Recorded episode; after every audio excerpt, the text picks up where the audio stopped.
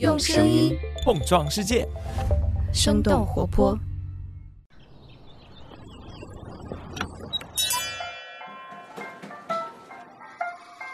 您的生动早咖啡好了，请慢用。嗨，早上好呀！今天是二零二二年的七月十三号，星期三。这里是生动早咖啡，我是来自生动活泼的梦一，几条商业科技轻解读，和你打开全新的一天。不知道你的印象当中，哪个国家的人最爱吃方便面呢？是发明了方便面的日本，还是在电视剧里动不动就煮个拉面来吃的韩国呢？或者是我们自己？其实，按照人均方便面消费量来计算的话，韩国比日本和中国加起来都还要多。他们也连续七年排名世界第一了。不过，就在去年，越南超越了韩国，成为了全世界方便面人均消费量最多的国家。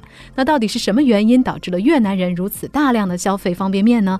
我们今天的清解读就与此相关。在这之前，我们先来了解几条简短的商业科技动态。我们首先来关注一下马斯克和 Twitter 的收购大战。在上周五的时候，马斯克宣布将会终止对 Twitter 的收购，他的理由是 Twitter 严重违反了多项协议条款。Twitter 股价随之大跌。在这周一收盘的时候，市值蒸发了大约三十二亿美元。对此，推特表示，所谓的终止行为是无效和错误的，他们也将会通过法律手段来推动收购完成。马斯克与推特对簿公堂，也将会开启美国两所著名律所之间的较量。根据了解，马斯克已经聘请了昆音律师事务所，这家律所曾经为他成功抗辩了一场诽谤控诉。Twitter 则聘请了在并购方面非常专业的律所沃奇尔利普顿律师事务所。这家律所的创始合伙人马丁利普顿正是读完计划的发明人。今年四月的时候，Twitter 曾经批准使用读完计划来抵御马斯克对 Twitter 的全资收购。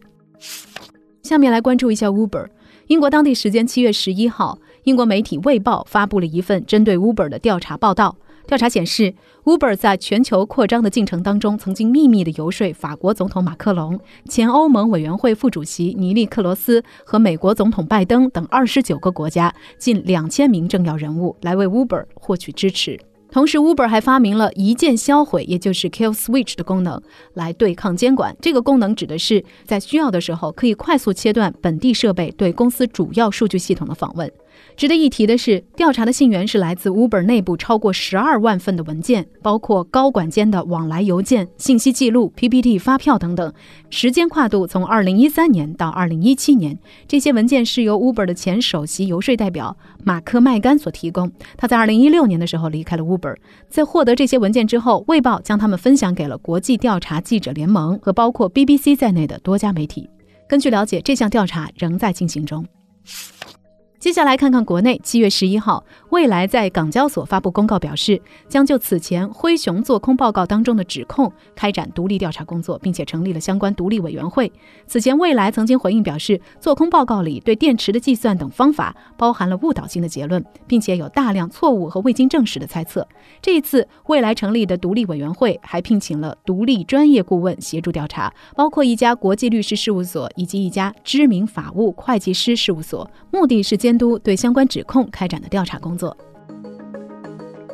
以上就是值得你关注的几条商业科技动态，别走开。下面我们马上和你一起来聊聊，为什么越南超过了韩国，成为全世界方便面人均消费量最多的国家。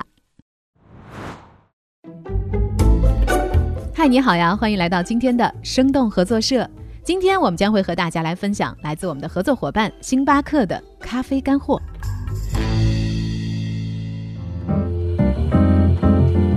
只有关注每一个细节，才能够更好的放大一杯咖啡的风味儿。你知道，一杯好咖啡除了优质的咖啡豆和烘焙技术，哪些细节也是必不可少的吗？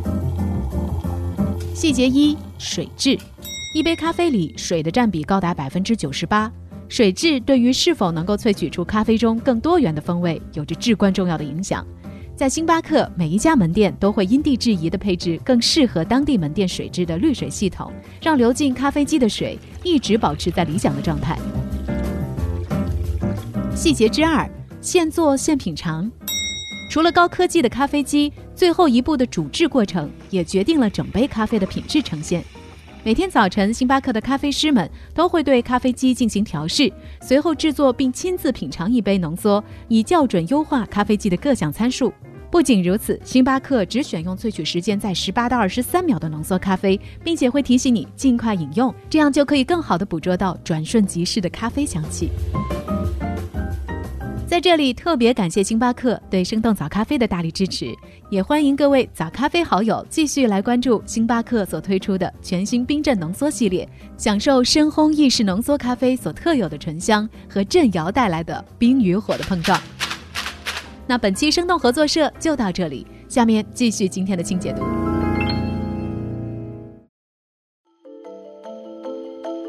欢迎来到今天的清解读。最近。世界方便面协会公布了他们最新的一份调查结果。数据显示，越南在2021年超过了韩国，成为全世界人均方便面消费量最多的国家。在过去一年的时间里，平均每个越南人消费了87份方便面。也就是说，就算每天三餐都吃方便面的话，也要连续吃上快一个月的时间才能够达到这个数据。当前屈居第二的韩国，年人均方便面的消费也达到了惊人的七十三份。韩国从二零一三年到二零二零年一直占据着这个榜单的第一名，直到去年被越南超过。世界方便面协会的调查结果还显示，越南不仅在人均方便面的消费量上跃居第一，他们的方便面消费总规模也来到了世界第三名，排在中国和印度尼西亚之后。实际上，全世界主要的泡面市场都集中在东亚和东南亚地区。全球前十大方便面市场当中，不在亚洲的只有美国和巴西。如果按照人均消费量来计算的话，中日韩自不必说，东南亚国家里也只有缅甸的消费量低于二十分。那么，越南到底有什么独特之处，使得他们能够超越对方便面热爱的无以复加的韩国，成为了全球人均方便面消费量最多的国家呢？原因之一，疫情的直接影响。二零二一年和其他国家一样，越南也饱受新冠疫情的困扰。从四月份开始，越南的确诊病例数逐渐增多，到了八九月份，他们每天的新增病例基本上都超过了一万人。胡志明市也先后经历了长达三个月的封城。根据法新社的统计，在越南疫情最为严重的时候，整个越南有三分之一的人口是生活在封城令之下的。当地人为了应对封城，不得不囤积食物。而价格更便宜、储存方便、烹饪不需要技巧的方便面，就成为了越南人的首选。市场研究机构尼尔森的数据显示，疫情期间越南的方便面销量暴涨了百分之六十七，方便面最好的搭档火腿肠的销量也增长了两成。原因之二，长久以来的消费习惯。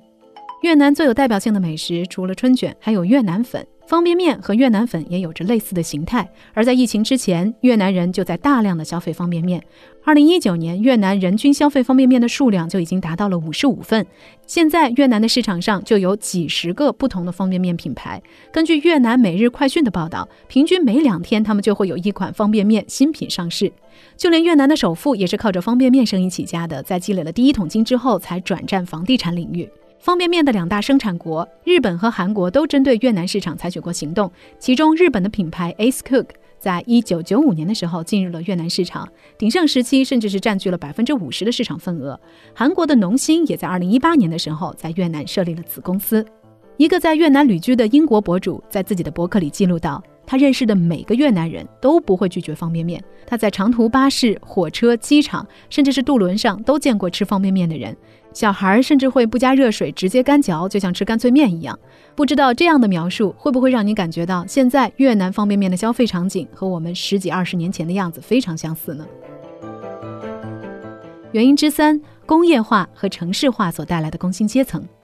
越南的经济在疫情之前一直维持着高速的增长。二零一八年和二零一九年，他们的 GDP 的增速都超过了百分之七。伴随着越南经济增长的，还有越南人的工资。根据越南统计局的数据，二零二零年越南城市人均月收入大约是一千七百人民币，在十年之间提高了三倍。和工资增长对应的，则是方便面价格的低廉。越南国产的低端方便面只要一两块人民币就可以买到，城市人口消费最多的中端品牌价格也在三到四块左右。和现阶段他们的工资相比，购买方便面并不是奢侈的消费。根据世界银行和越南官方的统计，越南的城市化率大约是百分之四十，而且有越来越多的人从乡村搬到了城市。时代周报的报道显示，越南依然有百分之二十七的城市人口居住在劣质住房当中，初级劳动力在他们整个经济劳动力中的占比超过三成。这也就意味着越南新进城市人口当中还有大批的低收入人群，他们也需要方便面这种便宜又便捷的食物。而提到方便面的销量和经济发展之间的关系，各界其实都有着不同的观点。有学者研究了泰国经济和方便面的销量，认为他们二者之间是负相关的关系。短期经济越不景气，方便面就卖得越多。不过，在能够验证这个指数之前，方便面产业需要先发展起来。食品行业媒体 Food Talks 认为，方便面量产所需要的海量原材料小麦，需要发达的现代化农业技术和国际贸易才能够满足需求。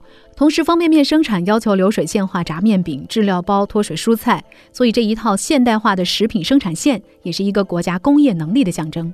最后，方便面作为廉价方便的食品，出产地只有具备强大的物流能力，才能够实现更加低廉的成本，最终影响产品的竞争力。而中日韩这三个国家作为方便面的消费和生产大国，也都经历过和越南类似的快速发展阶段。那么这几个国家的方便面发展历程到底有些什么样的异同呢？首先来看看日本这个方便面诞生的地方。日本方便面的故事还要从出生于中国台湾的日本人安藤百福说起。一九五八年二战之后的日本经济状况十分紧张，不仅农村人口涌入城市来寻找工作，许多公司也开始派遣劳工出差，于是吃饭就变得很不方便。同时，美国还制定了农业贸易发展和援助法，为的是将他们过剩的小麦卖到日本，开始在日本推行多吃面包的政策。然而，对于日本人来说，面包远远没有拉面有吸引力。安藤百福认为，如果拉面能够制作方便、价格便宜还好吃，肯定会比面包更受欢迎。于是他将自己在中国学到的拉面加以改良，制成了全世界第一款方便面——鸡汁拉面。这种食品一经推出，也就流行开来，引得大家纷纷效仿。而当初生产这款鸡汁拉面的日清，也在之后顺利上市。为了拓宽海外市场，他们还推出了杯面等产品。现如今，日清也是日本最大的方便面公司。现在的日本拥有数量众多的泡面品牌和各种不同口味和形态的产品，他们甚至还建立了泡面博物馆。下面再来看一看韩国，大约在安藤百福发明方便面的五年之后，韩国的三养食品也开始生产三养拉面。上世纪六十年代初，韩国同战后的日本情况相似，经济凋敝，政治混乱。当时的韩国朴正熙政府在一九六五年制定了一系列包括低价面粉在内的支持政策，来鼓励人们生产和购买方便面。在这之后，短短几年的时间里，韩国方便面的销量暴增，也成为了韩国国民饮食。根据韩联社的数据，二零二零年方便面正式成为韩国产量最大的食品，并且也是韩国第一大出口食品。在社交媒体和韩流的影响下，许多韩国的泡面也成为了全世界家喻户晓的网红食品。比如说被电影《寄生虫》所带火的炸酱乌冬面，以及广受全球吃播热捧的火鸡面等等。最后来看看国内的方便面市场。不得不说，方便面目前在国内并不算是香饽饽。根据世界方便面协会的排名，现在国内人均方便面的消耗量只排名第九，平均每年每个人消费二十九包。方便面在国内的发展史也和工业化、城市化高度相关。和日本一样，在八九十年代，伴随着劳动人口的广泛流动，方便面市场也开始全面爆发。而康师傅和统一的加入，也彻底打开了国内的方便面市场。在国内方便面发展的过程当中，也出现过一些现象级的产品，比如说老坛酸菜面、小浣熊干脆面等等。然而，这些亮眼的成绩并没有维持太久。随着外卖时代的到来以及各种自热速食的诞生，处于巅峰的方便面也被拉下了神坛。目前，国内方便面不仅没有成功走出国门的爆款，而且三幺五的土坑酸菜这样的事件也引发了不少的争议。不得不说，相比日韩发展的如火如荼的泡面产业，国内的方便面行业也面临着更多的困难以及不确定性。那聊到这儿了，我们也想来问问你，我们刚刚所提到的人均消费方便面最多的国家前两名分别是越南和韩国，第三名你猜猜会是哪个国家呢？正确的答案居然是尼泊尔，在喜马拉雅南麓跟西藏接壤的这个国家。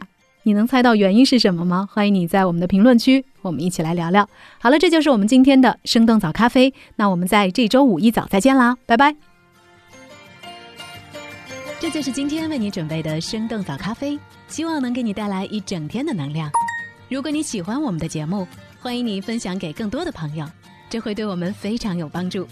同时，你也可以在公众号和微博搜索“生动活泼”，声是声音的声，这样就可以了解更多与我们节目相关的信息啦。